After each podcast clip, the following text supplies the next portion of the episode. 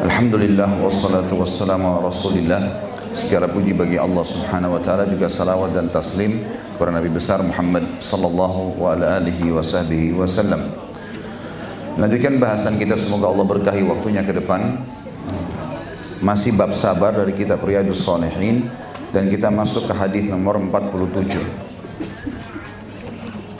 dari Sulaiman bin Surat radhiyallahu anhu beliau berkata, "Kuntu jalisan ma'an Nabi sallallahu alaihi wasallam wa rajulani yastabbani wa ahaduhuma kad ihmarra wajhuhu wa intafakhat adu awdajuh wa intafakhat awdajuh فقال رسول الله صلى الله عليه وسلم إني لأعلم كلمة لو قالها لذهب عنه ما يجد Lau qala a'udhu billahi minasyaitonir rajim Zahaba minhu ma yajid. Faqalu lah Inna nabiya sallallahu alaihi wasallam Qal ta'awad billahi minasyaitonir rajim. Hadis ini riwayat Bukhari Muslim. Terjemahannya Aku pernah duduk kata sahabatnya mulia ini Sulaiman radhiyallahu anhu Aku pernah duduk bersama Nabi sallallahu dan pada waktu itu ada dua orang yang saling mencelah.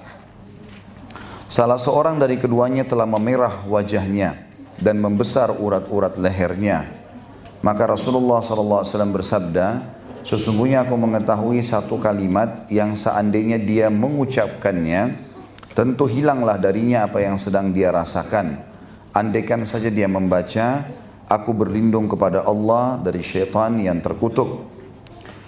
Tentu akan hilang darinya apa yang sedang dia rasakan. Maka orang-orang berkata kepadanya, Sesungguhnya Nabi SAW bersabda, berlindunglah kepada Allah dari syaitan yang terkutuk.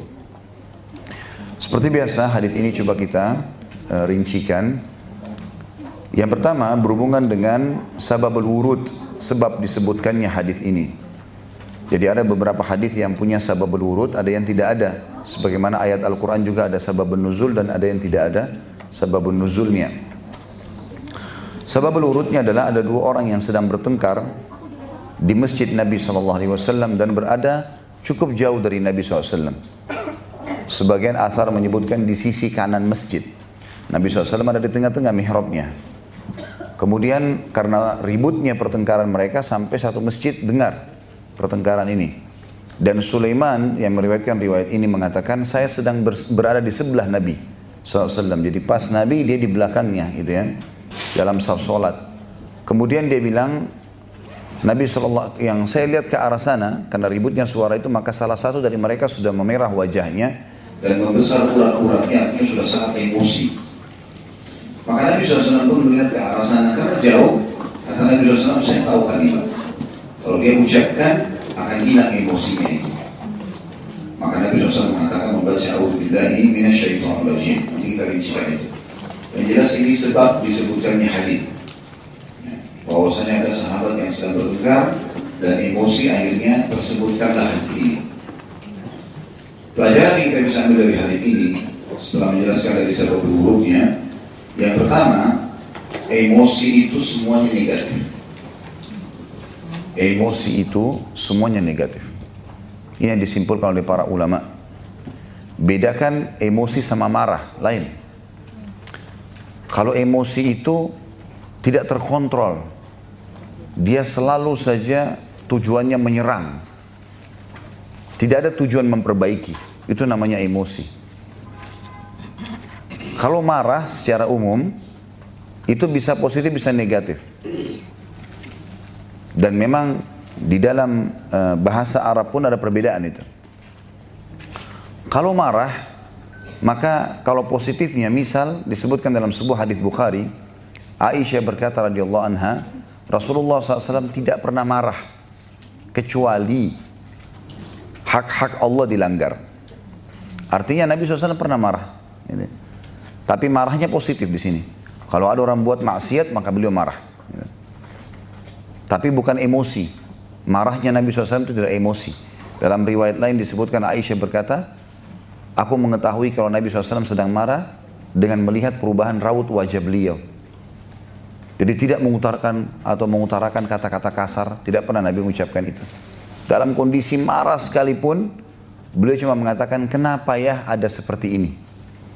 Waktu Aisyah radhiyallahu anha istri beliau difitnah berzina, maka Nabi SAW cuma naik dari semua lalu berkata, kenapa ya ada orang yang menyakitiku di keluargaku? Mengatakan bahwasanya keluargaku berzina dan berzina atau begini dan begitu, tapi ternyata tidak dilakukan dan saya tidak tahu kecuali baik dari keluargaku. Saya tahu dia adalah orang yang baik, dia orang salehah, gitu kan. Jadi beliau dalam kondisi marah pun tidak ada peluap-peluapnya. Kalau emosi selalu umumnya terbawa pada meluapnya, ya. Kata-kata melototnya mata dan itu digambarkan dalam hadis ini. Kalau emosi itu di sini membuat raut wajah memerah dan juga membuat urat-urat leher membesar, ya. Ini menandakan kalau raut wajah berubah berarti sudah sangat marah, urat leher membesar berarti sudah meninggi intonasi suaranya. Karena tidak mungkin orang kalau bicara pelan kemudian urat urat lehernya kelihatan membesar ya tapi kalau dia sudah teriak-teriak maka baru terlihat ini jadi emosi semuanya negatif dan ini yang dimaknakan juga oleh Nabi SAW dalam sebuah hadis pada saat seorang anak muda datang mengatakan wasiatkan saya kata Nabi jangan kamu marah jangan kamu marah di sini maknanya jangan kamu emosi jangan kamu emosi kalau marah negatif masuk dalam emosi tadi. Kalau marah positif kayak Nabi SAW tadi marah. Misalnya kita marah karena anak kita nggak sholat. Karena sayang sama dia malah. Nggak boleh nggak sholat nak. Misal, sebenarnya kita lagi marah itu. Tapi tidak meluap-luap. Itu marah positif, nggak ada masalah. Ya, kita marah pada saat hak kita diambil misalnya. Itu semua adalah marah yang positif dalam Islam, tidak ada masalah. Tapi kalau marahnya emosi yang tidak terkontrol, maka itu dilarang. Ya, semuanya negatif. Ini pelajaran. Makanya teman-teman sekalian, semua yang bisa memicu pada emosi hindari. Termasuk kalau kita diajak bertengkar, masih ingat saya pernah bilang ya, kalau orang ajak bertengkar jangan layani. Gak usah layani sama sekali. Bukan di situ, ke, keberanian bukan dari situ. Ada orang ajak bertengkar, intonasi suara mulai tinggi, tinggalin saja. Biarin dia bertengkar sama tembok. Ya. Biarin dia bicara sama udara, gak usah layani. Gak usah layani. Walaupun dia bilang kamu pengecut, segala macam biarin. Kalau kita diserang, kita berusaha membela diri itu lain. Saya kita mau dipukulin lalu kita menangkis atau itu lain. Tapi nggak usah lain. Jadi semua yang berhubungan dengan masalah itu dalam rumah tangga suami istri, orang tua sama anak, teman sama teman hindari semua. Ya, Nabi SAW itu untuk menghindari poin ini tahapan supaya jangan terjadi pertengkaran. Beliau kalau keluar dari rumahnya pagi-pagi, di depan rumahnya itu habis waktu duha, sudah penuh sahabat nunggu. Ingin jalan bersama Nabi SAW, Nabi ke mana mereka ikut. Ya. Maka Nabi SAW begitu buka pintu melihat mereka kalimat pertama Nabi, jangan ada yang ceritakan kepada saya tentang keburukan sahabat saya. Karena saya ingin bertemu dengan mereka dalam kondisi lapas, la, dada saya lapang. Tidak usah kita terima apa-apa. Ini lucunya kita kadang-kadang sekarang ini malah sengaja nonton gosip. Sengaja cari masalah sama orang. Untuk apa ini? Sekarang kalau kita saja tidak boleh ngorek-ngorek, Kenapa kita harus mencari-cari? Itu tidak baik. Akhirnya kita sepanjang jalan, saya nggak terpengaruh kok, cuma mau tahu informasi. Bohong nggak terpengaruh. Gimana caranya? Manusia itu makhluk Allah yang sangat sensitif sekali. Nggak bisa. Apa saja kita dengar terekam di kuping. Orang pernah bicara nih, suaranya kita pernah dengar. Kita jadi tahu, oh suara kayaknya pernah saya dengar nih. Mata kita lihat sekali saja. Apalah gitu. Maka kita sudah tahu, oh ini, sekalipun kita lihat 10 tahun kemudian, kayaknya pernah saya lihat nih. Ya. Sensitif sekali. Jadi jangan bilang saya tidak terpengaruh. Makanya memang pintunya harus ditutup, nggak bisa. Kita manusia ini lemah, ya, mudah terpengaruh sekali. Kalau kita dengar yang baik-baik saja, kita akan jadi baik otomatis. Tidak perlu ada potensi untuk itu. Susu itu putih, dicampur sedikit saja tinta, itu sudah berwarna berubah. Seperti itulah jiwa manusia. Sedikit ditetesin dosa, maka berpengaruh kepada semuanya. Berpengaruh pada kehusyuan sholat, berpengaruh pada rajinnya kita ibadah jadi malas. Ini berpengaruh semuanya. Maka nggak perlu buka pintu itu. Jadi emosi itu semuanya negatif, ya, tidak perlu. Dan semua yang membawa pada emosi tutup. Pertengkaran lah, ya, mencari-cari kesalahan orang lah, aib orang, semuanya tidak ada. Harus ditutup. Tidak usah ada. Jadilah manusia yang selalu bijaksana, dia jalan dengan tidak ada masalah yang dia hadapi. Kalau sedang terjadi dan cobaan, maka dia pecahkan. Tapi jangan dicari-cari. Sampai dalam jihad pun, kata Nabi SAW, jangan kalian berharap ketemu musuh. Waktu pasukan muslimin sudah keluar, menuju ke Khaybar, jelas-jelas akan menyerang musuh. Di depan ini benteng musuh. Apa kata Nabi SAW? Sahabat pada takbir, Allah Akbar, sudah siap mau mati semua nih. Kata Nabi SAW, jangan kecilkan suara kalian. Takbirnya nggak usah teriak-teriak. Kecilkan, karena yang sedang kalian panggil tidak tuli. Allah SWT dengar, gitu kan. Dan ketahuilah, Jangan pernah berharap bertemu musuh. Berharap musuhnya takut dan pergi. Tapi kalau kalian bertemu dengan musuh, maka kokohlah. Sabarlah. Hadapi. Seperti itu dalam Islam. Dan kita tahu teman-teman sekalian memang paling banyak penyakit disebabkan justru karena emosi ini. Stroke, darah tinggi, ini semua karena emosi. Dan kalau dia dibiasakan dalam diri kita, dia akan menjadi sebuah perangai, bahaya sekali. Akhirnya kita tidak bisa kontrol orang yang terbiasa emosi ini dirinya sendiri dimarahin. Ya. Sendalnya dimarahin. Ya. Tasnya dimarahin. Nah, iya. Sekarang dia pakai sendal, nggak bisa masuk-masuk mungkin karena dia dalam kondisi emosi. Ini sepatu ngapain ini? Kenapa sepatu? Dimarahin sepatu. Sepatu ngerti apa? Pintu kena angin, tertutup, ribut. Itu apain pintu? Marah-marah. Pintu nggak ngerti apa-apa, ditiup angin. Nah. Dia pegang gelas, tangannya yang licin, jatuh gelas, gelasnya dimarahin. Karena terbiasa emosi. Dan kita tidak nyaman. Kita sendiri tidak nyaman, orang lain tidak nyaman. Kita kalau berteman sama orang emosional, kita jadi super hati-hati. Bahaya sekali orang ini karena sedikit ada yang masalah marah, sedikit ada masalah marah. Ya, dan kita tidak nyaman. Kalau orang bisa kontrol itu dia akan aman, dijamin awet muda, ya, karena nggak suka marah-marah dan juga orang banyak berteman sama dia. Ya, jadi ini harus di ya, ditahan, dikontrol. Ya. Nanti kita pelajari hadis setelahnya. Ada keutamaan orang yang menahan emosi. Ada keutamaan nanti akan kita sebutkan dalam hadis setelahnya. Kemudian pelajaran yang ketiga, mah, ya yang kedua baik. Berarti yang pertama itu uh, kita jelasin sampai berurut ya. Berarti yang pertama ini tadi masalah emosi semuanya negatif ya. Baik yang kedua, Emosi itu dari syaitan. Maka harus dihilangkan sumbernya. Emosi itu dari syaitan, maka harus dihilangkan sumbernya. Dengan cara membaca isti'adah. A'udhu billahi rajim. Dan ini jaminan dari Nabi SAW. Siapa yang membaca minasyaitanir rajim pasti hilang emosinya. Pasti hilang emosinya. Karena begitu kata Nabi SAW. Gambaran sahabat ini adalah wajahnya memerah, urat lehernya membesar. Artinya sudah sangat luar biasa. Tapi kata Nabi SAW, saya tahu kalimat. Kalau dia ucapkan, hilang itu.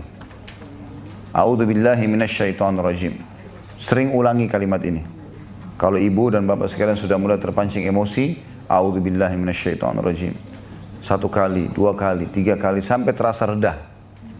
Ya. Tapi insya Allah kalau yang saya tahu dan ulama juga memberikan gambaran, ini 3 sampai 5 kali istiadah itu sudah bobotnya berat. Pasti sudah hilang itu. Kayak kita rasa takut nih. A'udzubillahi minasyaitonirrajim. Masih merasa nggak nyaman. A'udzubillahi minasyaitonirrajim. Ya. Kita membaca yang kedua kali, baca yang ketiga kali, insya Allah sudah hilang baterainya.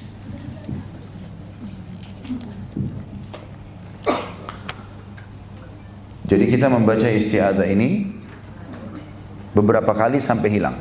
Dan tidak boleh ikuti keraguan, tidak boleh ada keraguan. Jangan bilang kayaknya berhasil enggak, ya. enggak. A'udzu billahi minasyaitonir rajim dengan penuh keyakinan. Karena Rasulullah SAW pasti itu kan hilang darinya. Ya. Ada juga hadis lain, tentu a'udzu billahi minasyaitonir rajim ini adalah kalimat isti'adzah yang luar biasa ya. Jadi kita memang karena tidak lihat syaitan, kita nggak bisa lawan dia. Sulit lawan dia karena tidak kelihatan. Maka caranya memang Allah sudah memberikan kita kalimat pelindung darinya. A'udzu billahi saya berlindung aku, aku berlindung kepada Allah minasyaitonir rajim dari syaitan yang akan dirajam oleh Allah. Ya. Jadi akan dilempar dengan panah-panah api. Sebagian ulama mengatakan membaca istiadah akan mendatangkan malaikat yang membawa panah api dan memanah syaitan yang menggoda kita. Orang yang faham makna ini maka dia akan selalu aman. Apa saja dorongan untuk berbuat dosa A'udzu billahi minasyaitonir rajim. A'udzu billahi minasyaitonir rajim. Ya, kita harus kontrol itu. Ini yang kita ambil pelajaran dari hadis ini. Kita baca hadis selanjutnya, hadis 48 dari Muadz bin Anas radhiyallahu anhu bahwasanya Nabi SAW bersabda man qadhama man qadhama ghaidha wa huwa qadirun an yunfidah da'ahu Allah subhanahu wa ta'ala ala ru'usil khalaiqi yawm al-qiyamah hatta yukhayyirahu min al-huril 'ini ma syaa' Barang siapa yang meredam amarahnya padahal dia mampu melampiaskannya. Kayak ibu-ibu misalnya pada anak-anaknya, anaknya buat salah. Dia mampu untuk melakukan itu, anaknya tidak bisa melawan. Dia bisa cubitin, dia bisa pukulin. Ya. Orang tua pada bawa anaknya, atasan pada bawahannya. Barang siapa yang meredam amarah padahal dia mampu melampiaskannya, maka Allah yang maha suci dan maha mulia akan memanggilnya di hadapan para makhluk pada hari kiamat di mahsyar hingga dia Allah maksudnya dianya dia kata gantinya besar menyuruhnya memilih dari para bidadari yang dia kehendaki. Diriwayatkan Abu Daud dan Tirmidzi dan beliau berkata hadis hasan.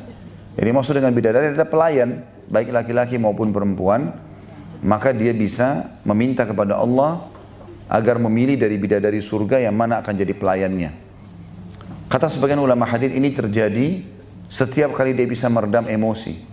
Jadi kalau misalnya dia pernah dibuat marah oleh seseorang, gitu, lalu dia redam, di situ dia sudah dapat pilihan itu. Nanti mungkin dua hari lagi terjadi hal yang lain lagi, tapi juga memancing emosi dia juga redam. Begitu terus. Jadi bukan mustahil bisa mendapatkan ribuan pelayan di surga. Hanya karena dia bisa meredam emosinya. Pelajaran dari hadis yang pertama adalah makna kalimat qadma ghaid atau qadmul ghaid. Ghaid itu adalah emosi yang meluap. Ya, artinya emosi yang meluap. Disebabkan karena memang dia benar. Ya. Jadi dimaksud dengan ghaid ini adalah emosi yang meluap dan dia dalam kondisi benar. Kayak misalnya anak-anak kita buat masalah, kita memang emosi, tahu dia salah nih. Justru di situ tuh yang dianjurkan untuk meredam. Ya. Karena orang kalau sudah emosi ini tidak terkontrol, maka dia bisa berbuat segala macam hal. Ya. Jadi kazmul ghaid dan dikatakan dalam hadis sementara dia mampu untuk menjalankan atau melaksanakannya. Contoh orang tua pada anak tadi, atasan pada bawahan, siapa sajalah ya kakak pada adik. Atau mungkin umum kita lagi jalan, mobil kita disambar oleh mobil lain, ya dan dia ugal-ugalan, kita bisa marah sebenarnya. Tapi ya sudah, pada saat itu kita redam. Dan hubungkan hadis ini dengan hadis sebelumnya. Untuk meredamnya, baca Minasyaitonirrajim. Yang kedua, ya tentu di sini ada ada kisah juga ya. Uh, di poin pertama ini, pernah ada seseorang salafus saleh dari orang soleh dulu sebelum kita, itu uh, dia kebetulan duduk sama tamunya. Duduk sama tamunya, dan dia suruh salah satu budak sahayanya untuk masak makanan.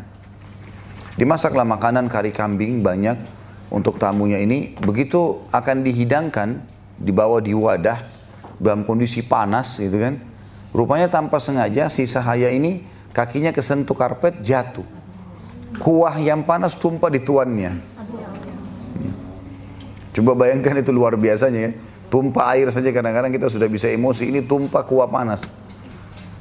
Subhanallah, Buddha ini, sahaya ini Allah berikan ilmu agama kata sebagian ulama hadis maka dia bisa segera ya atau Allah ilhamkan dia supaya dia bisa segera menjawab. Sebelum majikannya marah dalam kondisi dia pas mau marah, kata dia, "Tuan, Allah telah berfirman." Ya. Ada ayat Al-Quran. Wal al ghaidha. Dan orang-orang yang bisa meredam ghaidhnya. Emosinya. Gitu kan. Maka tuannya ini, dalam riwayat ini dikatakan karena seorang alim ulama dia juga faham. Dia faham betul ayat itu. Dan dia tahu makna daripada ghaidh. Artinya emosi yang bisa diluapkan tapi diredam. Maka dia bilang wal al ghaidha. Ya, maka kata majikannya, saya sudah redam ghaidh saya. Dia bilang ada lanjutan ayatnya Tuhan. Wal afina anin nas. Dan orang yang suka memaafkan orang lain. Kata majikannya, saya sudah maafin kamu. Kata dia masih lanjutannya lagi, ada lagi Tuhan. Ayatnya masih berlanjut. Wallahu yuhibbul muhsinin. Allah suka dengan orang berbuat baik. Maka kata tuannya, pergilah kau sudah bebas. Hmm. Tapi kita ambil pelajaran dari kisah ini bagaimana keimanan mereka mengimani ayat-ayat mengimani ayat Al-Qur'an ya dan bagaimana penyampaian Allah memang menjadi pedoman hidup Ya, harusnya begitu. Ya, harusnya bisa begitu. Kemudian ya, yang kita ambil pelajaran yang kedua dari hadis ini dari potongan sabda Nabi SAW dia akan dipanggil oleh Allah di hadapan seluruh makhluk. Perhatikan kalimat da'ahullah. Allah memanggilnya. Kata ulama hadis ini menandakan isbat ya perkataan ya, dari Allah SWT. Jadi Allah berbicara. Sebagaimana juga Nabi Musa alaihissalam punya julukan Kalimullah. Nabi yang langsung diajak bicara oleh Allah. Ya. Allah SWT punya sifat dengan kemaha sempurnanya berbicara. Juga ada hadis lain yang berbunyi, kalian akan melihat Tuhan kalian pertama kali nanti di mahsyar dalam kondisi terang seperti bulan purnama di malam Lailatul Qadar. Tapi belum kelihatan wujudnya Allah. Masih dalam bentuk cahaya wujudnya Allah yang maha sempurna kita lihat nanti di surga insya Allah. Dan itu nikmat terbesar di surga sebagaimana pernah saya jelaskan itu. Yang jelas kata Nabi SAW penutupan hadis dan tidak ada seorang pun di antara kalian kecuali akan berbicara dengan Tuhannya berdua tanpa ada penterjemah. Allah ngerti semua bahasa. Apa pun yang kita lakukan maka Allah akan mengatakan kenapa kau lakukan, kenapa kau tidak lakukan terus begitu. Ya. Sampai banyak riwayat yang menjelaskan nanti akan datang beberapa hamba yang mengakui semua kesalahannya. Iya ya Allah memang saya lakukan. Iya ya Allah saya lakukan. Sampai kata Allah SWT, apakah masih ada amalmu kira-kira yang bisa memperbaiki ini? Dosanya bergunung-gunung. Ya, banyak sekali. Kata dia, amal apa lagi ya Allah? Ini sudah saya akui semua bergunung-gunung, pahala apa yang bisa mengalahkan ini? Maka kata Allah SWT kepada para malaikat, keluarkan bitaqah. Bitaqah itu seperti semacam kartu berisi kalimat la ilaha illallah yang pernah dia ucapkan tulus dari hatinya. Yang dia yakini itu. Lalu ditaruh di timbangan. Waktu ditaruh di timbangan semua dosanya terlempar. Maka gara-gara itu dia masuk ke dalam surga. Makanya orang yang hari kiamat dihisap sama Allah, ingat baik-baik. Ya. Maka jangan membantah. Gak ada gunanya membantah, karena Allah perlihatkan semua. Kita pungkiri, di dunia saja bisa banyak bukti ya. Kamu kirim WA nih, enggak, ini buktinya. Enggak itu bukan nomor saya. Baiklah. Kamu masuk di rumah ini loh. Enggak, saya enggak masuk. Ini ada CCTV. Enggak, enggak mau juga. Datangkan siapa melihat enggak mau. Ini CCTV enggak mau. Banyak. Tapi banyak hal yang bisa mendatangkan itu. Di hari kiamat banyak bukti. Maka orang cukup mengatakan iya. Kalau dia tidak bantah, Allah bisa maafkan. Dan kata Nabi SAW, siapa yang berdebat atau mendebati Allah pada hari kiamat pasti disiksa. Enggak, saya enggak buat. Enggak, saya enggak buat. Sampai ada orang nanti hari kiamat, Bapak Ibu sekalian datang, Allah bilang, kau buat nih. Enggak, saya enggak buat. Baik, ini malaikat semua jadi saksi. Saya enggak percaya. Ini tumbuh-tumbuhan, tanah, segala macam ini jadi saksi. Enggak, saya enggak percaya semuanya. Walaupun semuanya ini berbicara. Siapa yang kau percaya? Diriku sendiri. Lalu Allah kunci mulutnya. Kata dalam hadis sahih di Bukhari katakan Allah kunci mulutnya. Allah buat semua bicara. Matanya bilang iya saya lihat ya Allah pada waktu ini. Kesaksiannya semua dikasih. Umur sekian di tempat ini lihat ini begini begini begini. Telinganya juga begitu. Hidungnya, mulutnya, maaf, tangannya, kakinya, kemarin semua berikan kesaksian. Setelah selesai dibuka mulutnya. Dalam Al-Quran diceritakan dia sendiri bilang sama badannya sendiri. Lima syahidtum alaina. Kenapa kalian menjadi saksi diri sendiri? Maka seluruh anggota tubuhnya bicara mengatakan, Antakanallahu alladhi antaka kulla syai. Yang membuat kami bicara adalah Allah yang telah membuat segala sesuatunya berbicara. Kan itu. Jadi hati-hati. Juga memang tubuh kita ini, walaupun kita melihat ini bagian dari kita, ini punya, ini bisa mengetahui perbuatan-perbuatan kita ini. Jadi jangan sampai kita konyol, tidak faham itu ya. Dalam sebuah riwayat Imam Muslim kata Nabi SAW, Ida asbah ibnu Adam, fakullu a'da'ul jishin tukaffirul lisan. Kalau anak Adam sampai pada pagi hari, seluruh anggota tubuhnya bicara dengan lisannya. Kita nggak pernah tahu. Tangan kita ini sebenarnya bicara tadi waktu kita mulai aktivitas pagi. Mata kita bicara, telinga kita bicara, semuanya tujuannya ke lisan. Lalu mereka berkata, Ittaqullaha fina. Ittaqillaha fina. Takutlah kamu kepada Allah terhadap kami. Ini istaqamta istaqamna. Kalau kau lulus hai lisan, kami lurus semuanya. Wa ini wajajta iwajajna. Kalau kamu bengkok, kami bengkok. Karena semua bermula dari lisan. Orang mulai bicara, mulai menggoda, mulai merayu, mulai segala macam dari lisannya. Nanti yang lainnya akan ikut dengan lisan. Dalam riwayat lain dikatakan lisan memulainya dan kemaluan membenarkannya. Jadi bermula dari situ. Jadi di sini ada isbat atau penentuan perkataan Allah dan Allah akan bicara dengan hambanya pada hari kiamat. Ya. Dengan suara yang layak. Ya. Dia sebagai pencipta. Tentu kita tidak tahu, kita sangat terbatas ya. Kita bahkan tidak pernah tahu, tidak pernah dengar suaranya semut seperti apa. Kita tidak tahu suaranya banyak makhluknya Allah yang kita tidak tahu. Ya. Apa yang bahasa yang tidak mengerti. Tapi Allah kuasa faham semua itu. Ya. Yang ketiga, potongan hadis yang berbunyi hatta yukhayyara atau yukhayyirahu minal hur'in masya. Dia akan diberikan pilihan dari bidadari yang dia kehendaki. Yang dimaksud dengan bidadari adalah pelayan surga. Karena laki-laki dan perempuan akan punya bidadari di surga. Ya, kita semua akan punya pelayan. Ya, dan itu adalah laki-laki dan perempuan. Kalau laki-laki namanya wildanun mukhalladun. Wildan. Ya, wildan itu anak laki-laki yang gagah-gagah gitu kan. Yang menjadi pelayan. Sebagaimana ada hurun in untuk perempuannya. Ya. Jadi ada bidadari, ada bidadara. Tapi semua tujuannya adalah untuk melayani ahli surga. Makanannya, minumannya, segala macam. Dan memang ahli surga yang paling rendah derajatnya punya 10 ribu pelayan. Dalam sebuah hadis yang sahih dikatakan, Nabi SAW bersabda, ketahuilah orang yang terendah dari kalian di surga nanti punya 10 ribu pelayan. Dan setiap pelayan akan membawa dua nampan kiri kanannya. Ya, satu dari emas, satu dari perak. Penuh dengan makanan, segala jenis makanan. Lalu kemudian ahli surga itu memakan dari nampan awal sampai nampan terakhir tanpa merasa kenyang. Karena di surga kita makan bukan karena lapar, kita berhenti bukan karena kenyang. Kalau kita makan dalam kondisi lapar, target kita kan menghabiskan makanan ya. Supaya laparnya hilang, maka sudah tidak nikmat lagi makan itu. Tetapi kalau kita lagi dalam kondisi kenyang, tidak lapar, kemudian ditawarkan makan, maka kita masih bisa milih, kita masih bisa mengicipi, merasakan, oh ini rasanya ini, rasanya ini. Dia di surga makan bukan karena lapar, karena mau menikmati. Dan tidak ada kenyang. Kalau kita masih tidak merasa kenyang, kita masih bisa coba ini, coba itu. Di surga nggak ada lapar, nggak ada kenyang. Sebagaimana nggak ada capek, nggak ada ngantuk, ya, nggak ada tidur. Semuanya kenikmatan. Tidak ada malam. Ya. Dalam hadis dikatakan semuanya seperti pagi. Maka seorang bertanya kepada seseorang bertanya kepada Ibnu, Ibnu, Ibnu Umar radhiyallahu bagaimana kira-kira cahayanya di surga nanti? Kata kata Ibnu Umar tidakkah kalian tidakkah kalian melihat cahaya matahari pada saat awal terbit? Begitulah sepanjang abadi. Jadi nggak pernah ada malam nggak pernah ada terik matahari nggak pernah ada segala macam. Jadi kenikmatan abadi. Jadi dia akan makan dari nampan awal sampai nampan akhir. Bayangkan kalau 10 ribu pelayan pegang dua kiri kanan berarti 20 ribu nampan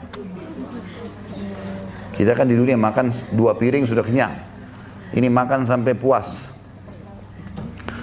maka pelayan ini fungsinya seperti itu ya di surga dan ada orang-orang yang diberikan ekstra tambahan khusus bagi orang yang bisa menahan emosi. Diberikan oleh Allah SWT dihadak, di, di, didatangkan pada pelayan surga lalu disuruh pilih. Yang mana kamu mau? Saya mau si fulan, si fulan ditunjuk maka dikasih ke dia karena hanya menahan emosinya. Ini karunia dari Allah Subhanahu wa taala ya. Entah nanti akan seperti apa fungsinya itu kuasa Allah SWT. Yang penting ini keutamaan Allah kasih dengan cara meredam emosi. Ya. Hadis selanjutnya 49 dari Abu Hurairah radhiyallahu anhu anna rajulan qala lin nabiy sallallahu alaihi wasallam awsini qala la taghdab faraddada mirara qala la taghdab hadis ini riwayat Bukhari itu tadi hadis sebelumnya itu riwayat Abu Daud dan Tirmidzi ya. ya. Terjemahannya bahwa seorang laki-laki berkata kepada Nabi SAW, berilah aku nasihat. wasiatkan untukku sesuatu yang baik supaya aku bahagia hidup di dunia ini. Maka beliau bersabda, jangan marah. Lalu dia mengulangi permintaannya berkali-kali, wasiatkan lagi, wasiatkan lagi. Dalam riwayat lain dikatakan sampai tiga kali. Maka Nabi SAW tetap mengatakan jangan marah, jangan emosi, jangan emosi, jangan emosi. Ya. Terus itu diulangi. Berarti ini wasiat yang sangat baik sekali. Subhanallah kita kalau emosi, mata kita melotot, muka kita berubah. Secantik apa pun, segagah apa pun berubah jadi jelek. Ya. Orang kalau emosi begitu. Ya. Kemudian kata-katanya jadi kasar, penampilannya juga jadi buruk. Mungkin tadi tangannya biasa, sekarang tangannya di pinggang. Ya. Mungkin tangannya bisa melayang, memukul, ya, menarik, mencakar, kakinya bisa menendang, buruk semua. Idenya semuanya buyar. Walaupun orang pintar, jadi bodoh kelihatan. Kita kalau lihat ada dua orang lagi bertengkar, kalau yang satu diam, yang satu marah-marah, yang mana jelek? Yang marah-marah jelek. Walaupun dia benar, maka itu harus dijaga.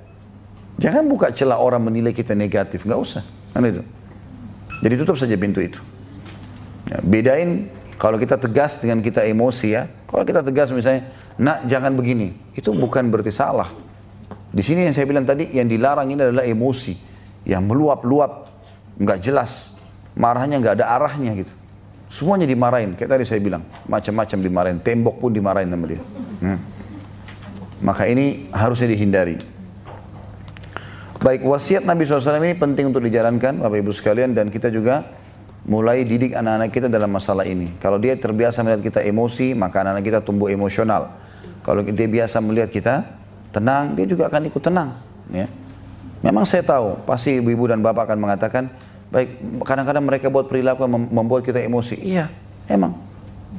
Ya, di situlah diuji bagaimana kita bisa sabar gitu dalam melaluinya kan bab kita bab sabar nih. Ya. Harusnya kita bisa redam itu. Ya. Hadis 50 ya. Tentu sini pelajarannya cuma satu ya. Maka emosi itu sama, hampir sama dengan hadis sebelumnya. Kalau dia semuanya negatif dan harus dijauhi.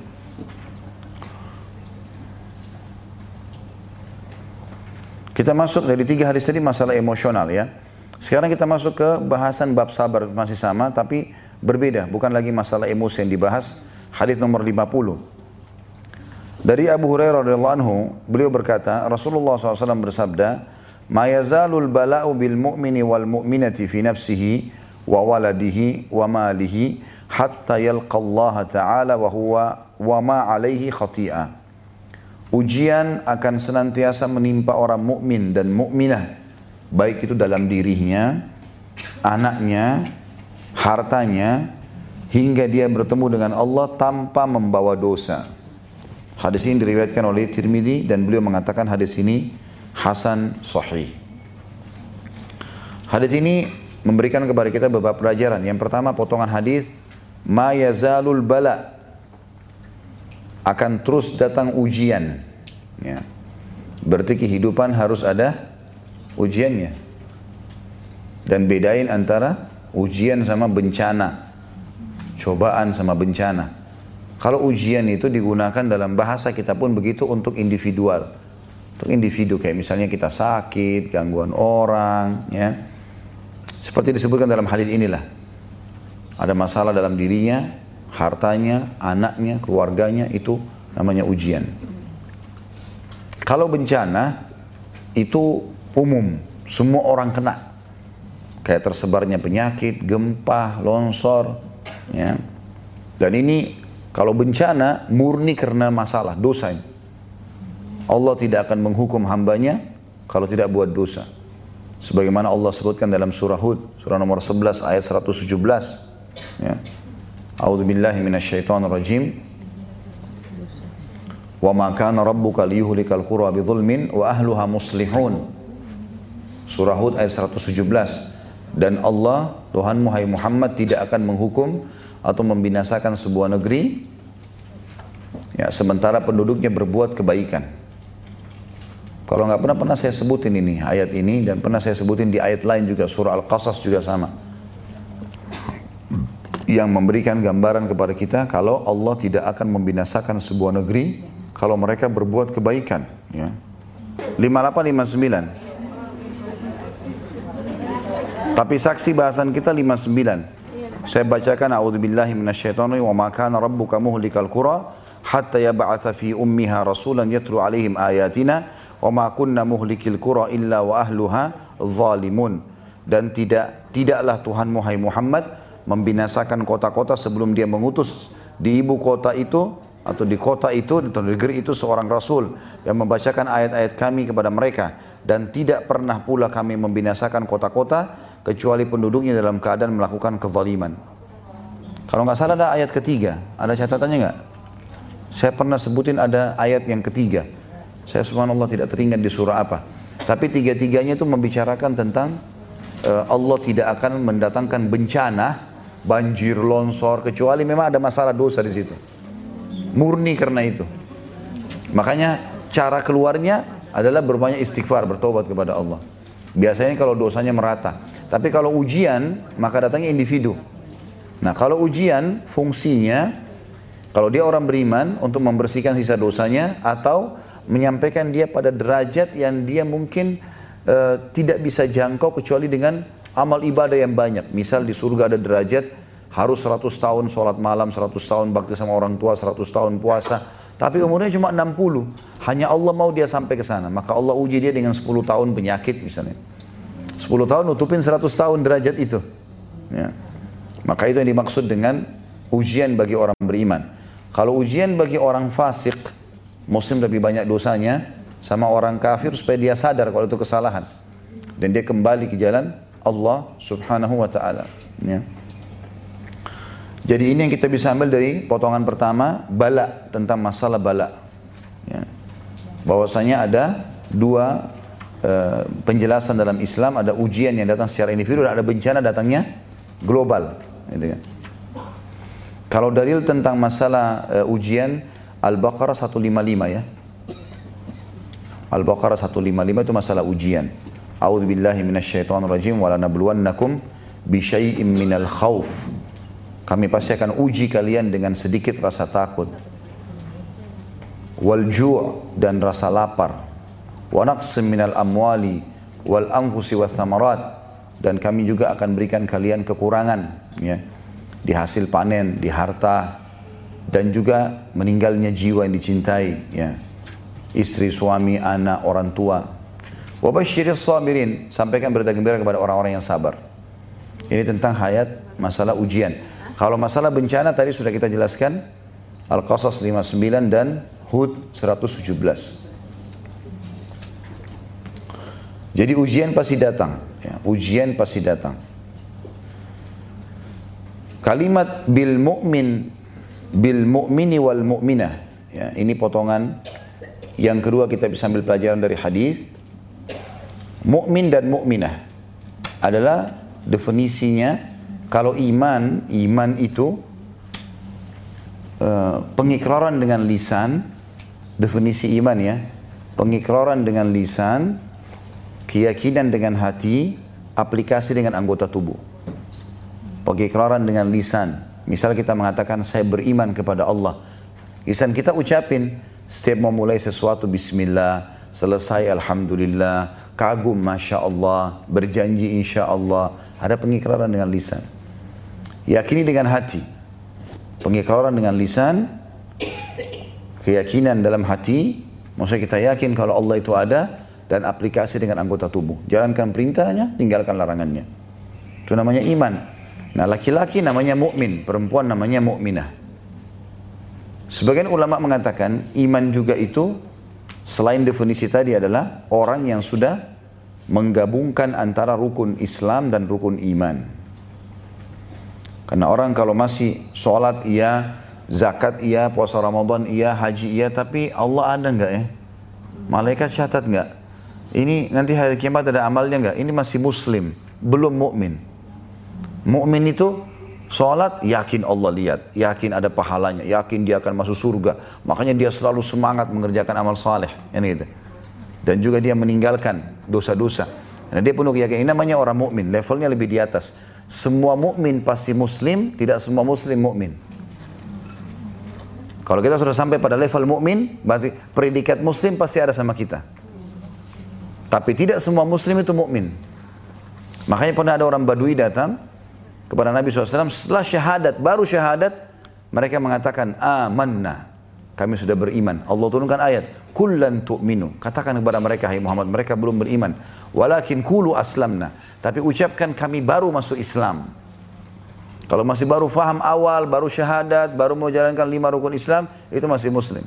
Kalau dia sudah tanamkan dalam hatinya keenam rukun iman, iman kepada Allah, iman kepada malaikat, iman kepada kitab-kitab para rasul-rasul, hari kiamat dan pada takdir baik dan buruk, maka dikatakan mukmin. Nah, di sini ada syarat, ya. Perhatikan, dikatakan mukmin dan mukminah. Di apa Allah uji mereka?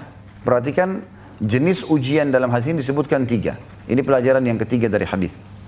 Potongan pertama tadi kan masalah penjelasan ujian dan bencana. Pelajaran kedua tentang definisi iman ya dan perbedaan antara iman dan Islam, mukmin sama muslim. Kemudian yang ketiga adalah diambil dari jenis cobaan. Syarat cobaannya adalah fi nafsihi di dalam jiwanya semua yang berhubungan dengan jiwa kita bergejolak dalam jiwa namanya cobaan. Yang kita tidak suka ya. ya apa saja gangguan kejiwaan yang kita rasakan tidak nyaman. Kata para ulama penyakit, ya kemudian kegelisahan, gundah, sedih, semua ini masalah yang dalam kejiwaan maka itu datang dari Allah Subhanahu wa taala.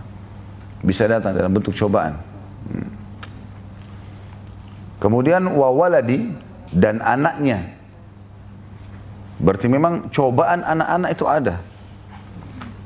Anak nakal lah, ribut lah, suka buat masalah. Ya itu memang. Cobanya di situ. Sabar gak gitu. Berhasil nggak? Ini. Kemudian wamalihi dan hartanya. Subhanallah di sini nggak disebutin pasangan.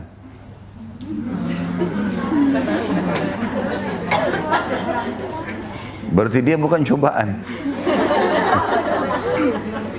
ya kekasihnya kan. Orang kadang-kadang sengaja menjadikan pasangannya cobaan. Dia bukan cobaan sebenarnya. Allah datangkan suami sama istri untuk tempat ngobrol, curhat. Bukan cobaan. Kitanya yang belum memaksimalkan dia. Hmm. Dia juga belum maksimalkan kita. Nah, jangan masalah di situ. Makanya terbiasa diskusi segala macam itu bagus sekali kan. Nah. Kalau orang tua tentu tidak dianggap cobaan. Bakti sama mereka ibadah. Walaupun orang tua kita, ibu kita cerewet, ayah kita cerewet, tidak ada urusan. Pokoknya kita harus bakti. Mau mereka mukmin, mau kafir, harus patuh. Selama bukan pelanggaran agama. Nggak ada hubungannya dengan cobaan bagi mereka kita. Tapi kalau di sini yang disebutkan tiga di dalam diri ini bisa terjadi. Ya.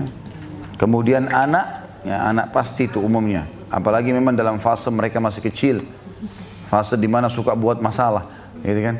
Pecahin ini, manjat sana, Allah segala macam.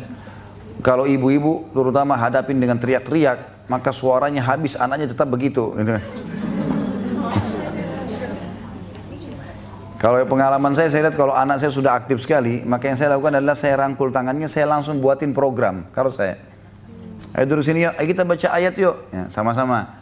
Atau saya panggil untuk apalah, saya ngobrol apa ya, sesuatu. Jadi ternyata mudah sekali anak, -anak langsung teralihkan. Begitu kita ajak satu kegiatan langsung dia teralihkan. Walaupun tadinya dia aktif sekali. Karena ternyata aktifnya dia ini mencari perhatian orang tua. Hmm. Sebab kapan kita tidak perhatian dia buat masalah sampai kita nyeletuk. Kalau kita ngomong, ah ini berarti orang tua saya perhatikan. Kapan kita nyeletuk pada saat dia pecahin barang maka dia akan tahu oh pecahin barang menarik perhatian orang tua saya. Pecahin aja terus. Makanya sering ngobrol sama anak. Jangan cuma sibuk dengan HP terus nih. Hmm. Ngobrol sama teman lama. Sama anak itu aset amal jariah. Ngobrol sama mereka. Ajarin sesuatu gitu kan. Maka itu sangat baik. Kalau kita ajak ngobrol terus insya Allah akan sangat baik. Karena per, mereka menarik perhatian orang tuanya itu besar sekali. Saya lihat anak-anak saya begitu. Menarik perhatian kami itu besar sekali. Jadi sedikit sedikit kita ngobrol, saya ngobrol sama istri aja, dia sudah merasa tidak diperhatikan. Cari masalah tarik tisu di sana, buang sana, sini, apalah macam-macam. Sampai saya ngomong gitu. Kalau saya udah ngomong atau ibunya sudah ngomong baru dia diam. Ya, kalau dia dijak ngobrol gitu kan.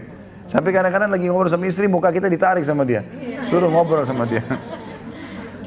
Tapi itu Kalau saya bilang sama istri saya supaya bisa redam emosi, ingat, selama anak ini belum balik, dia ahli surga loh.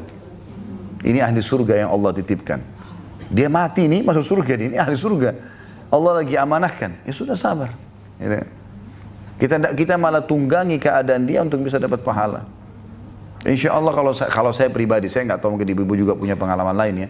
Kalau saya lihat begitu aktifnya dia, pada saat saya datang, saya coba langsung rangkul tangannya, pindahkan dari lokasi itu ke lokasi sebelah, saya dari kamar ke ruang tamu, pindahin lokasi terus ajak ngobrol, udah selesai urusannya sebenarnya. Atau kita alihkan kasih sesuatu ya, nah, makanan, minuman. Eh, ini, kalau saya sih, saya cari aktivitas lain, langsung selesai, berubah gitu. Ya. Maka ini mestinya difahami. Memang ada cobaan pada anak-anak. Insya Allah ini ada pahalanya semua.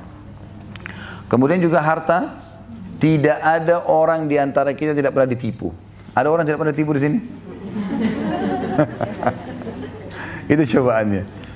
Ada orang datang dengan wajahnya luar biasa. Ya. Kita kalau lihat sedih melihatnya gitu. Ada yang punya argumentasi hebat gitu kan. Seakan-akan paham agama. Ya. Tapi ternyata penipu semua ini. Ya. Ada satu orang pernah saya kasih duit, dia, oh saya butuh sekali Ustaz. Ini kalau saya bicara levelnya level Ustaz ini. Saya butuh sekali gini, ini baiklah. Insya Allah dua minggu selesai saya kembalikan. Ya. Saya, saya tahu teman saya da'i. Ya. Baiklah silahkan ambil. Diambil sama dia. Ada dua minggu sekarang mungkin sudah 10 tahun. Ditelepon dah diangkat HP-nya kan. Subhanallah ya begitu. Ya. Ada orang datang bekerja sama saya. Wah segala macam. Bekerja persentasinya banyak sekali tuh. Presentasi penjelasan begini keuntungan begini segala. Oke lah baik. Nah, selesai. Setelah selesai nggak ada program yang jalan nih. Oh saya punya kontrakan di sana belum bayar Ustaz. Baik. Silakan nanti antum bayar dari penjualan kalau ada omset segala macam baiklah. Udah. Selesai bayar kontrakan, pergi, nggak ada pekerjaan jalan, ini juga nggak kembali. Subhanallah, orang diuji di hartanya. Sabar. Karena kita sudah yakin orang ini baik ya.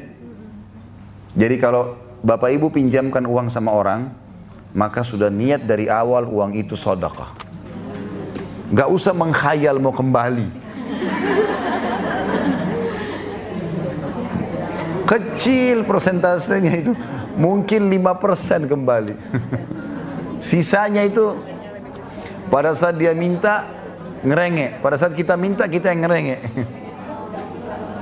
Itu sudah biasa. Bukan cuma ibu-ibu, bukan bapak. Kita semua kena, sama.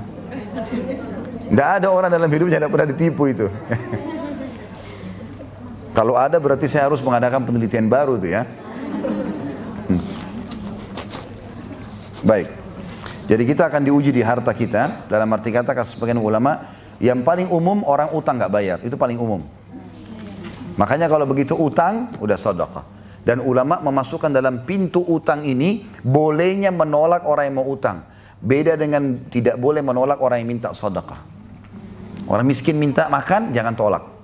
Orang mau utang boleh ditolak. Karena pintunya ini seperti orang yang terpaksa sudah. Orang keluarin 10 juta, 10 juta udah gitu. Itu akan kecuali orang beriman kepada Allah ya, orang yang takut sama Allah dia pasti bayar. Gak mungkin tidak. Karena Nabi SAW pernah utang dengan pendeta Yahudi. Ya, pernah utang 20 sak kurma gitu kan. Tapi beliau juga belikan gadai, digadaikan baju perangnya. Sallallahu alaihi wasallam. Padahal beliau punya anak mantu kaya. Ya, ada Uthman bin Affan radhiyallahu anhu ajma'in. Tapi yang jelas uh, Nabi SAW seperti itulah. Dan ini membuka pintu boleh tentunya. Tapi dimakruhkan, terutama kalau orang niat, kalau bisa jadi haram utang itu, kalau orang sengaja tidak mau bayar.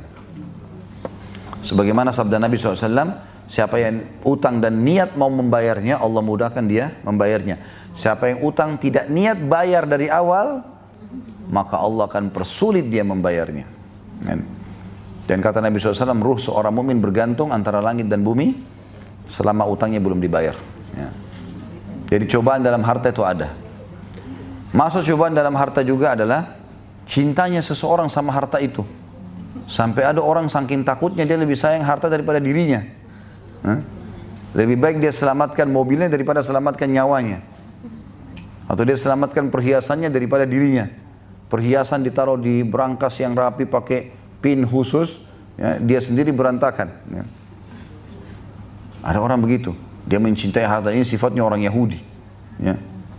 Allah mengatakan dalam Al-Quran, wa yuhibbuna al-mala hubban jamma. Dan mereka sangat suka dengan harta itu sampai ke gila-gila gitu. Ya. Ini tidak boleh. Nah, ngobatin penyakit ini, khusus poin ini, rajin sedekah. Supaya ibu tidak suka, ya bapak tidak cinta sama harta itu. Keluarin aja, sedekahin, biasakan. Nanti jadi luas sendiri tuh. Apa yang kita paling suka apa nih? Sampai termasuk sedekah yang paling afdal adalah mensedekahkan sesuatu yang paling kita cintai. Sampai kata Nabi SAW ditanya, ya Rasulullah, sedekah apa yang paling afdal? Kata Nabi SAW, engkau bersedekah sesuatu yang paling engkau sukai di waktu kamu lagi ingin kekayaan. Kita lagi mulai nabung-nabung, nah di situ kita sedekah. Itu puncaknya pahala di situ. Belajar untuk itu. Ya. Jadi kalau kita mengobati dengan sedekah maka akan terbiasa nanti. Kalau selama ini sedekahnya cuma 2 ribu, 3 ribu, 5 ribu saja, harus belajar sedekah.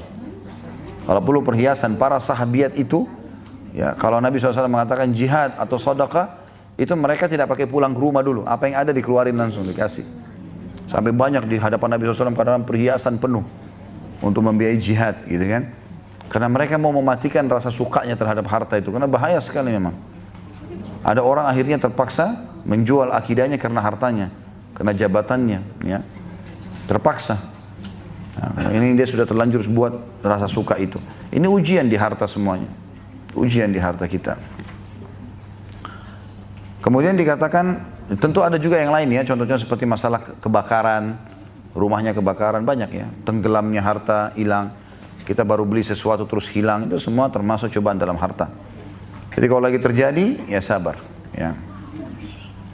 Kemudian potongan yang keempat dari hadis, hatta yalqallaha ta'ala wa ma alaihi khati'ah sampai dia nanti bertemu dengan Allah maksudnya sampai dia mati dan tidak ada lagi dosa tertinggal dari dalam dirinya.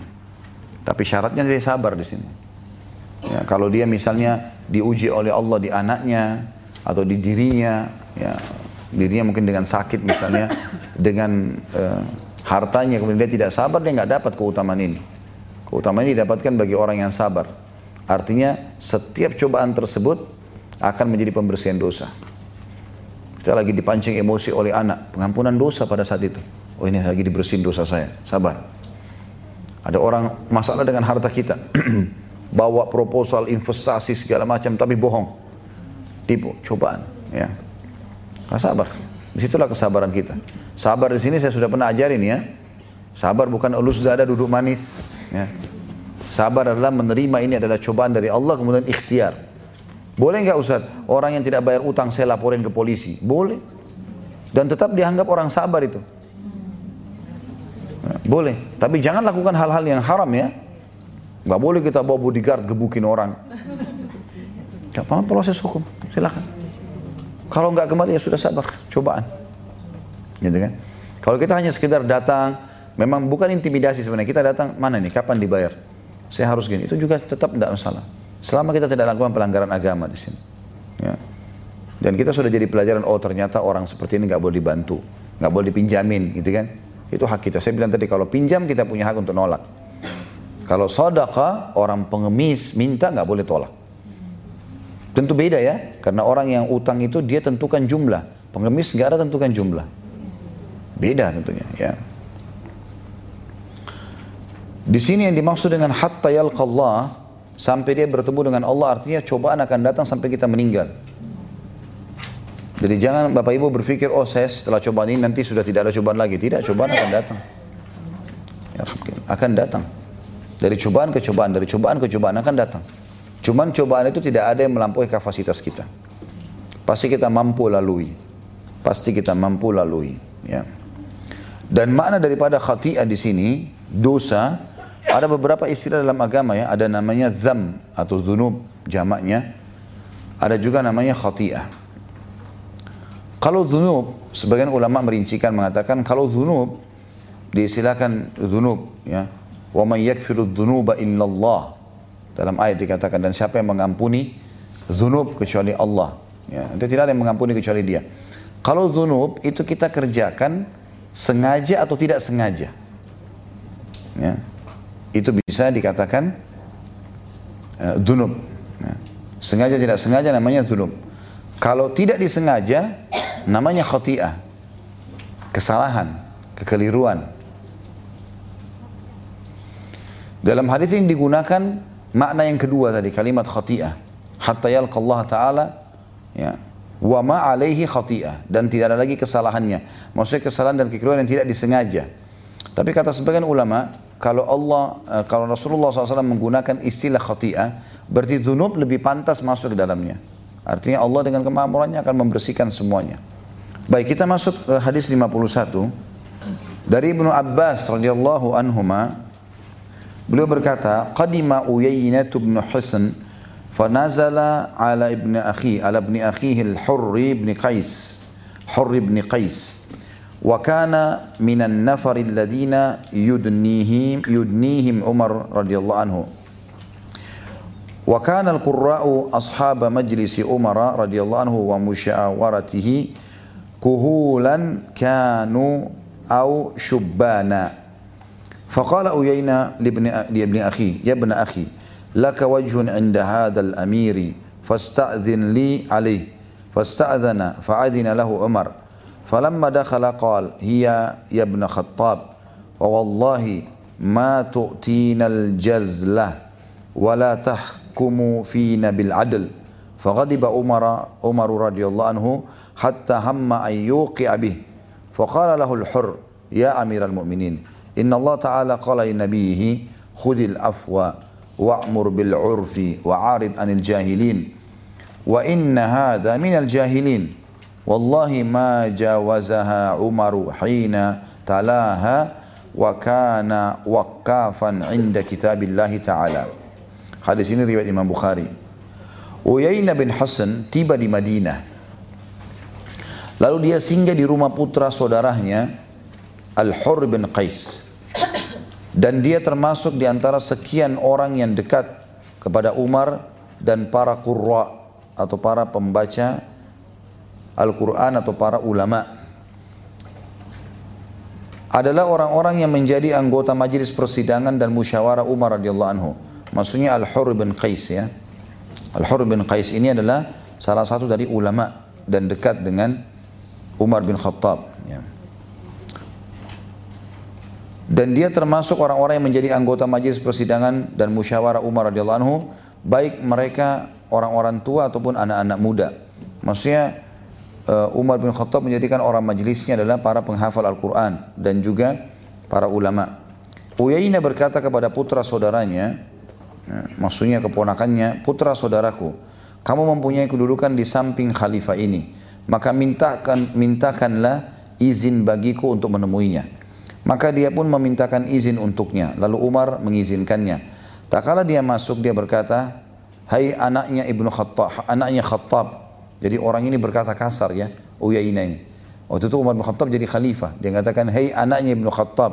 Atau hai anaknya Al-Khattab, maaf. Demi Allah, kamu tidak memberi kami yang banyak. Dan kamu tidak memutuskan perkara di tengah-tengah kami dengan adil.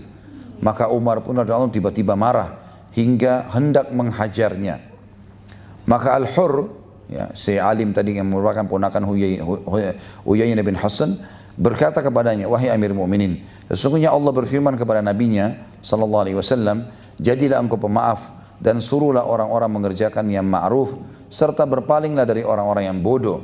Surah Al-A'raf 199. Dan sesungguhnya dia, orang ini, Uyainah bin Hasan, adalah termasuk orang-orang yang bodoh.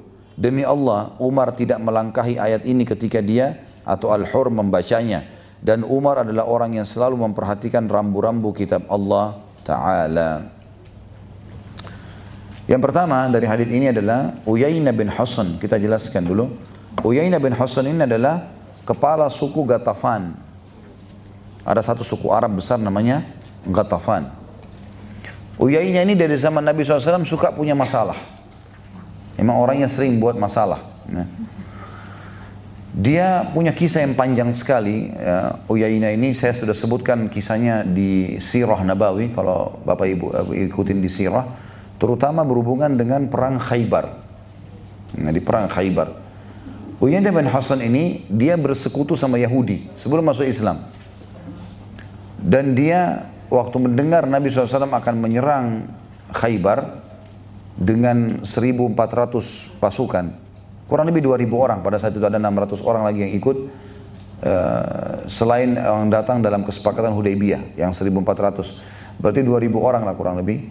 Uyainah bin Hasan ini mengirim bantuan kurang lebih sekitar 1.000 orang untuk membantu orang Yahudi bergabung di benteng Khaybar. Padahal orang Yahudi jumlahnya 10 ribu orang waktu itu.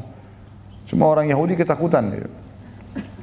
Kemudian ditambah lagi sama dia 4 ribu personel pasukan. Jadi 5 ribu pasukan semuanya. Dari suku Gatafan ini, itu 5 ribu orang datang. 4 ribu ini berada di belakang pasukan muslimin, 1000 sudah sampai duluan di benteng. Maka pasukan muslimin 1400, 2000 orang, ini 4000. Artinya 4000 ini Pak suku Gatafan ini yang dipimpin oleh Uyainah itu sudah cukup untuk berperang dengan muslimin karena double jumlahnya. Tapi Nabi SAW coba nego sama dia. Sudahlah, kamu pulang saja. Gitu kan. Nanti kalau kami bebaskan Khaybar, kami akan berikan kepada kamu hasilnya satu tahun. Hasil panen kurmanya kami berikan nanti. Gak mau dia. Dia bilang dari mana kamu bisa menang melawan Yahudi, gitu kan? Apalagi kamu bisa, apakah Khaybar milikmu sampai kau bisa memberikan kepadaku? Dia seperti itulah. Dan sebelumnya juga di perang Ahzab, sempat suku Gatafan datang dengan 4.000 orang dan Nabi SAW juga negosiasi sama dia. Untuk supaya pulang saja, nggak usah ikut-ikutan dengan Quraisy. Tapi dia tidak mau terima. Sampai kata Nabi SAW diberikan julukan Uyainah ini adalah pemimpin yang bodoh tapi dipatuhi. Jadi dia instruksinya aneh-aneh. Tapi selalu diikuti oleh kaumnya. Apa saja. Ya. Yang jelas pada saat itu Nabi SAW negosiasi tidak mau. Kemudian dia ikutkan pasukannya 4.000 masuk di benteng Yahudi. Jadi ada sekarang 15.000 pasukan kafir. Subhanallah waktu dia mereka mau masuk pintu gerbang, ada suara tersebar entah dari mana suara itu di tengah-tengah pasukan mereka yang 4.000 ini. Kalau suku Gatafan sedang diserang. Maka pergilah. Ya. Uyainah dengar ini ditarik semua pasukannya sama dia. 5.000 itu semuanya pulang ke Gatafan. Dia nggak tahu suara dari mana ini. Gatafan kebetulan jauh dari Khaybar, sekitar 7-8 hari. Begitu tiba di Gatafan, dia tanya orang-orang, mereka bilang tidak ada masalah, kami tidak diserang. Kuasa Allah ini, mujizat untuk Nabi SAW. Kata sebagian ulama kemungkinan Allah utus malaikat yang menyebutkan itu, ya, sehingga mereka pulang tidak memerangi muslimin. Dan mereka kembali, mereka kembali pada saat itu ke Khaybar setelah Nabi SAW menang dan sudah punya banyak harta rampasan perang. Uyainah waktu lihat, dia terpengaruh dengan harta itu. Dia datang kepada Nabi SAW mengatakan, Hai Muhammad, kau orang baik, berikanlah kepada saya harta rampasan perang. Kata Nabi SAW, bukankah tadi kau niat memerangi kami? Dia malu sendiri, gitu kan? Maka dia bilang, tapi kau orang baik, hai Muhammad, kasihlah. Gitu kan? Jadi orangnya tidak tahu malu. Gitu. Kasihlah, dia bilang. Kata Nabi SAW, baiklah, saya akan kasih kamu raqabah. Gembira dia. Dia bilang, apa itu raqabah? Gitu. Kata Nabi SAW, bukankah semalam kamu sebelum datang ke sini, mimpi, minta kepada saya harta rampasan perang? Dan saya bilang dalam mimpi kamu, kalau saya akan kasih kamu raqabah. Kaget dia, kok Nabi bisa tahu mimpinya gitu. Dia masih kafir waktu itu ya. Maka dia mengatakan, iya betul, saya mimpi itu. Baik, berikan kepada saya raqabah. Kata Nabi SAW, kamu jalan lurus sampai di tengah-tengah padang pasir ini, Nanti di sana ada gunung kosong, nggak ada apa-apanya, itu namanya rakabah. Ambil aja. Berarti dia sudah tahu dia tidak akan dapat apa-apa gitu kan. Nabi SAW pun pulang akhirnya setelah mengalahkan Khaybar segala macam. Khaybar semua jadi takluk di tangan muslimin. Kaya raya umat Islam waktu itu. Karena Khaybar ini waktu itu menjadi perkebunan terbesar kurma di seluruh jazirah Arab. Takluk di tangan muslimin. Uyaina waktu dia lihat tidak dapat harta, dia pergi ke orang-orang Yahudi di benteng yang sudah kalah nih. Sekarang jadi budaknya muslimin. Mereka bilang, hai orang Yahudi, tidak usah takut, lawan saja, saya akan bersama kalian. Maka orang Yahudi mengatakan, kami tidak kalah kecuali karena kau sebabnya. Jadi dia makin terpojok gitu. Maka dia tarik pasukannya yang 4 ribu tadi atau 5 ribu itu dia menyerang muslimin. Kata Nabi SAW, baiklah, sekarang hadapi. Begitu mereka lihat muslimin mendekat, lari Uyainah. Pulang. Beberapa waktu kemudian, sebelum pembebasan kota Mekah, datanglah Uyainah ini ke Madinah ingin masuk Islam waktu itu. Tapi dia sempat tunda karena temannya, ya, ada salah satu temannya yang mengatakan jangan dulu masuk Islam. Kita lihat kondisi Mekah. Kalau kondisi Mekah memang dasarnya uh, menang, uh, kalah oleh muslimin, mereka mengalah, maka kita masuk Islam. Kalau Mekah ternyata bohong saja dengan kesepakatan Hudaybiyah dan mereka akan menyerang kembali Madinah, udah untuk apa jadi pengikutnya Muhammad? Uyainah tunda Islamnya gara-gara itu. Dan dia masuk Islam pas menjelang pasukan Nabi SAW mau menyerang Mekah. Dia datang, dia masuk Islam akhirnya. Setelah dia masuk Islam, jalan bersama Nabi SAW, ada banyak masalah yang dibuat di jalan ini. Selama perjalanan menuju ke Mekah. Di antaranya dia cemburu dengan suku Sulaim. Ada suku Arab satu, masuk Islam kepala sukunya dengan seribu orang, pasukan perang. Maka dia cemburu, kenapa kok Sulaim ini bisa masuk Islam seribu orang sementara dia cuma masuk Islam sendiri. Dia sengaja buat masalah. Dia mengatakan, ya Rasulullah, untuk apa masukkan Sulaim ini? Suku yang tidak mengerti perang. Kami suka yang mengerti perang. Akhirnya hampir ribut dia dengan kepala suku Sulaim tadi. Nabi SAW meredam lagi. Ikutlah berperang. Pada saat ikut berperang dan berhasil memenangkan Mekah dan juga menembus mengalahkan suku Hawazin, Nabi SAW berhasil dibagi-bagilah harta rampasan perang. Uyainah termasuk dapat di sini. Dapat harta rampasan perang. Harta rampasan perang ini ada harta, ada manusia. Tawanan perang.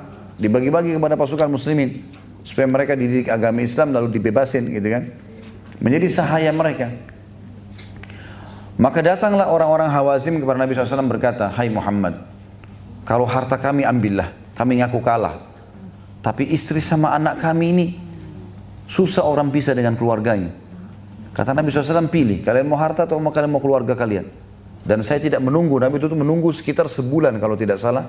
Di lokasi itu, saya bilang, Nabi bilang, saya tunggu sebulan supaya kalian datang untuk masuk Islam. Ambil semuanya kalau kalian masuk Islam. Sekarang harta sudah dibagi-bagiin ke orang, tidak mungkin saya kembalikan. Uh, harta kalian dan keluarga kalian. Tapi yang saya bisa pilih, kalau kalian pilih keluarga, saya akan coba keluarga kalian. Kata mereka baiklah, tidak ada yang lebih mahal daripada keluarga. Lalu mereka berdiri dengan Nabi SAW. Waktu mereka berdiri dengan Nabi SAW, maka Nabi mengatakan, Hai muslimin, kalian sudah tahu kita sudah mengalahkan Hawazim dan ini pimpinan-pimpinannya datang. Maka mereka meminta kepada kita untuk mereka mau menyampaikan satu, dengarkanlah. Maka berkatalah kepala sukunya, Hai muslimin, kami mengaku kalah. Tapi kami berat untuk meninggalkan keluarga kami. Bisa nggak keluarga kami dikembalikan? Gitu kan? Setelah jadi tawanan perang, maka kata uh, uh, waktu pas lagi menunggu, bisa enggak kalian kembalikan? Nabi SAW bicara duluan. Nabi mengatakan, yang di bawah naunganku, yang ada tawanan di tanganku, aku kasih kalian semua. Kembalikan semua. Tapi kalau harta enggak, tapi ini keluarga silahkan. Maka sahabat-sahabat berlumba-lumba mengatakan, baik, kami juga memberikan karena Rasulullah memberikan. Sampai semua suku Hawazim dikembalikan waktu itu. Kecuali yang ada di bawah naungan Uyainah ini. Waktu tiba di Uyainah, kata Uyainah, ya Rasulullah, saya nggak mau lepasin. Ini punya punya saya. Kata Nabi SAW, lepaslah hai Uyainah. Kasih, manusia, biarin, bebasin. Enggak ya Rasulullah, sudah hak saya. Ngotot tidak mau. Kata Nabi SAW, baik. Bagaimana kalau saya ganti dengan harta? Lalu dia bilang, berapa ya Rasulullah? Masih nego sama Nabi. Lalu Nabi bayar kalau saya tidak salah per orang tiga ekor unta atau maka dia bilang baiklah setuju kembalikan orang-orang dibayar dengan unta. Jadi memang orang ini sebenarnya pada saat dia juga masuk Islam ada target-target dia, gitu kan? Walaupun dia tidak dianggap munafik ya, dia masih lemah imannya, masih karena lihat harta jadi masuk Islam. Pulanglah muslimin sampai Rasulullah SAW meninggal, uyanya juga pulang. Di zaman khilafahnya Umar datang lagi dia. Rupanya dia mau terapkan cara yang sama ke Nabi yang diterapkan ke Nabi SAW kan? Dengan cara negosiasi lah mengatakan apalah. Nabi orangnya beda. Nabi orangnya karim. Nabi memberikan semua orang kalau datang. Ada orang Arab Badui datang sambil marah-marah sama Nabi dia datang lalu dia ini kisah lain ya tapi saya kuatkan di sini dia mengatakan e, mana Muhammad dia tidak bilang mana Rasulullah orangnya ini Muslim Orang Badui teriak-teriak. Sahabat semua sudah marah di masjid. Ini orang tidak sopan santunnya nih. Mana Muhammad? Mana Muhammad? Waktu Nabi SAW datang dia mengatakan, berikan harta yang Allah titipkan padamu untuk kami. Para minta sodakah ini. Coba bayangin ada orang ketuk pintu rumah kita, berikan yang Allah amanahkan. Ini bukan minta sodaka, tapi begitu caranya. Sahabat semua sudah emosi nih. Kata Nabi SAW, baiklah. Nabi suruh redam sahabat semua, baiklah. Dikasih sama Nabi, ini. Sudah puas, sudah cukup. Orang itu bilang apa? Belum. Begitu. Kalau kita sudah kasih satu juta misalnya, sudah puas? Belum. Coba emosi luar biasa dipancing di sini ya. Sahabat semua lagi marah. Kata Nabi SAW, baiklah, ikut ke rumah saya. Ikut ke rumah Nabi SAW. Memang Nabi ingin redam, karena sahabat sudah pada marah semua di masjid nih.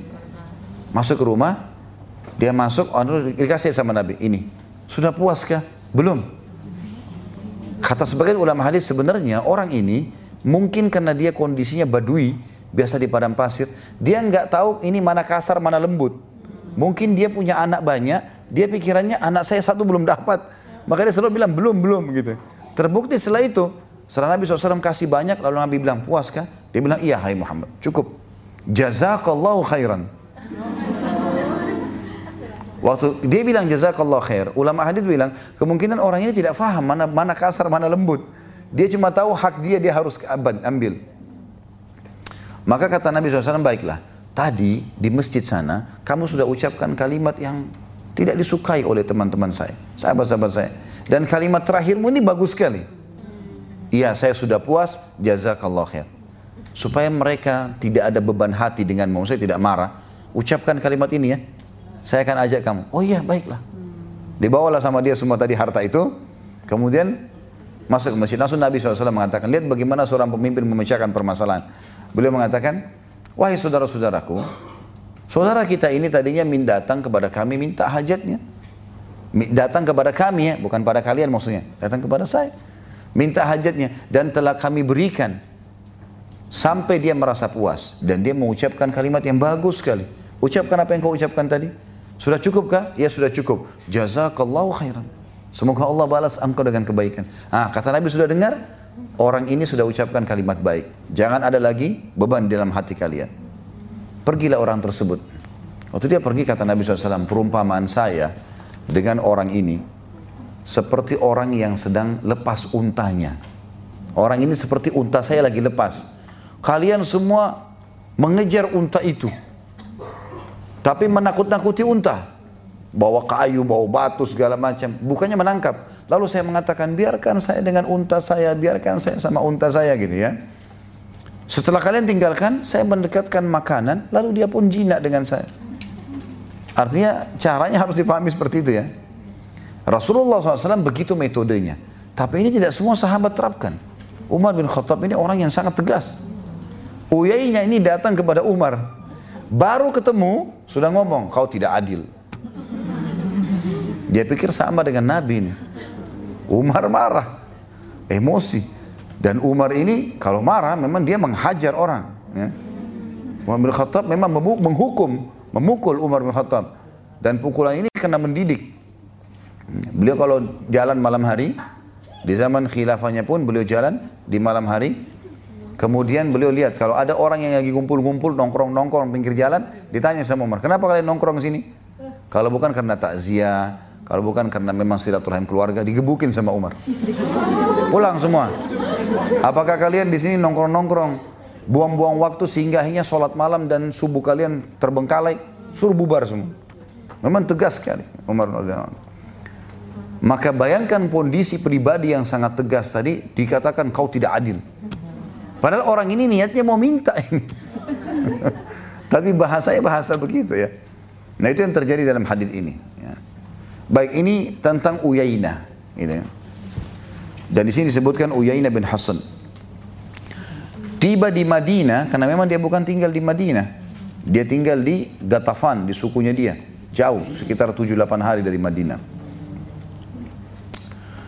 Ini pelajaran pertama tentang siapa Uyainah bin Hasan itu ya. Kemudian dikatakan lalu dia singgah di rumah putra saudaranya Al-Hur bin Qais. Al-Hur bin Qais seorang sahabat yang mulia ya. Dia seorang sahabat yang mulia radhiyallahu anhu dan dia termasuk fuqaha ya salah satu dari ulamanya sahabat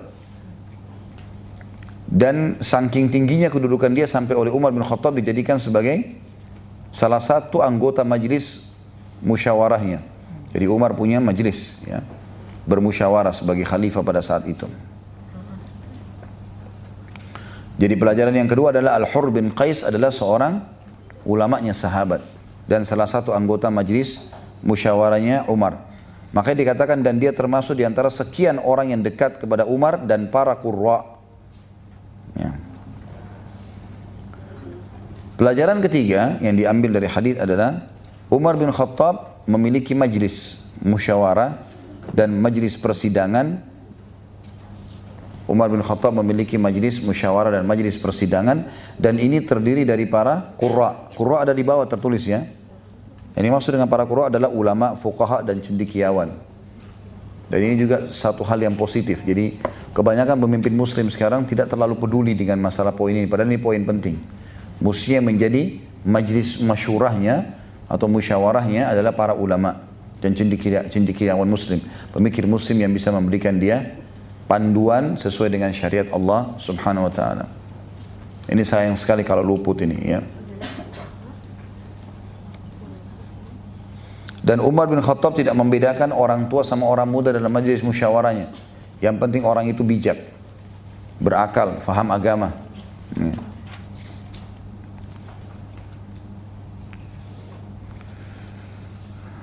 Yang keempat diambil dari hadis adalah potongan kalimat Putra saudaraku, kamu sesungguhnya mempunyai kedudukan di samping khalifah ini dan mintalah izin bagiku untuk menemuinya.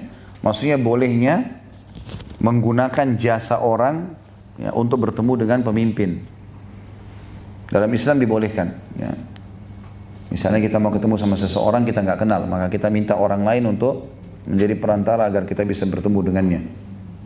Nah, ini dalam Islam boleh saja, nggak ada masalah.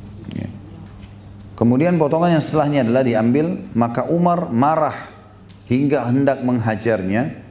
Setelah Uyainah berkata, hai anaknya Khattab. Ya. Sesungguhnya demi Allah ya, dia bersumpah atas nama Allah, demi Allah kamu tidak memberi kami yang banyak dan kamu tidak memutuskan perkara di tengah-tengah kami dengan adil. Jadi dia menuduh Umar dua ini. Jadi potongannya di sini adalah pelajarannya marahnya Umar bin Khattab karena perkataan ini dan redamnya marah tersebut dengan ayat Al-Quran. Ini pelajaran. Marahnya Umar bin Khattab karena pernyataan Huyayna, Uyayna bin Hasan dan redamnya emosi atau marah tersebut dengan ayat Al-Quran. Tadi ayatnya yang dibacakan oleh Al-Hur. Ya. Yang bunyinya A'udzubillahi minasyaitonirrajim khudhil afwa perintah Allah Subhanahu wa taala kepada Nabi Muhammad SAW selalulah memaafkan wa'mur bil urfi dan selalu ingatkan orang agar berbuat kebaikan wa'arid anil jahilin dan jauhilah orang-orang bodoh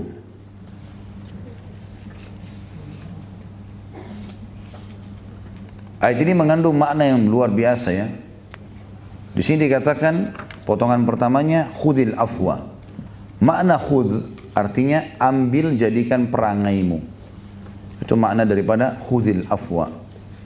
Jadi kita diperintahkan seperti itu. Harus kita jadikan sifat pemaaf ini adalah sifat kita.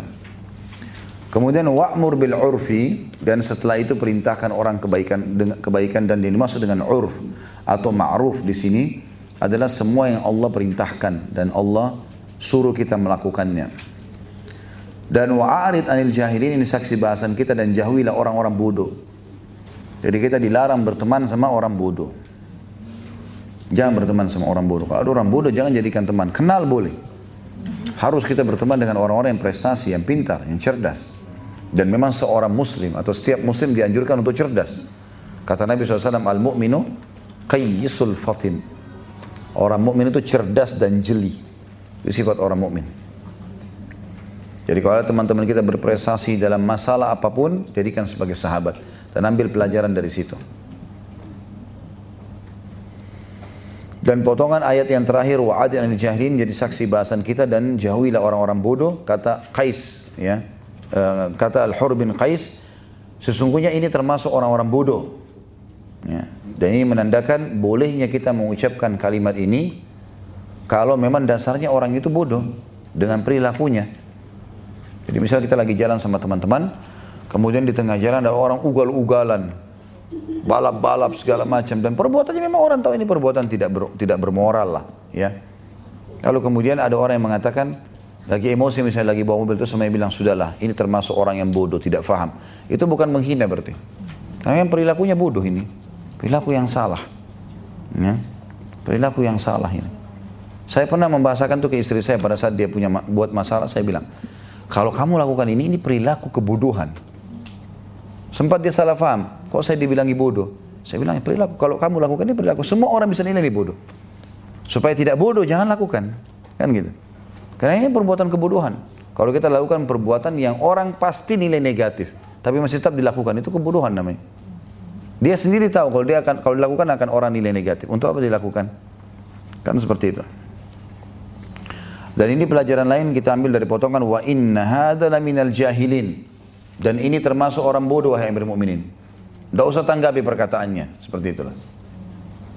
Dan pelajaran terakhir adalah potongan hadis wallahi ma jawazaha Umar hina talaha. Demi Allah Umar sama sekali tidak menyentuh Uyainah setelah ayat tadi didengarkan atau diperdengarkan kepadanya. Dan dikatakan wakana waqafan dan dia orang yang sangat luar biasa. Hati-hati ya atau dikatakan memperhatikan rambu-rambu ya waqafan inda kitabillahi taala. Dia sangat hati-hati dengan rambu-rambu ada dalam kitabullah. Kalau Allah sudah bilang wa'arid al jahilin tinggalkan orang bodoh maka dia sudah selesai. Maka Umar pun tidak jadi menghukum Uyaina ibn Hasan. Nah, ini pelajaran yang penting sekali. Setiap kali ada peringatan sampai ke telinga kita Bapak Ibu sekalian berhubungan dengan hukum Allah dengarkan patuhi. Jangan lagi dilanggar karena tidak ada panduan yang lebih baik dan lebih sempurna daripada itu. Ya, harusnya difahami masalah ini. Allahu alam. Baik, mungkin begitu saja. Subhanakallahumma bihamdika asyhadu an la ilaha illa anta astaghfiruka wa atubu ilaik. Wassalamualaikum warahmatullahi wabarakatuh.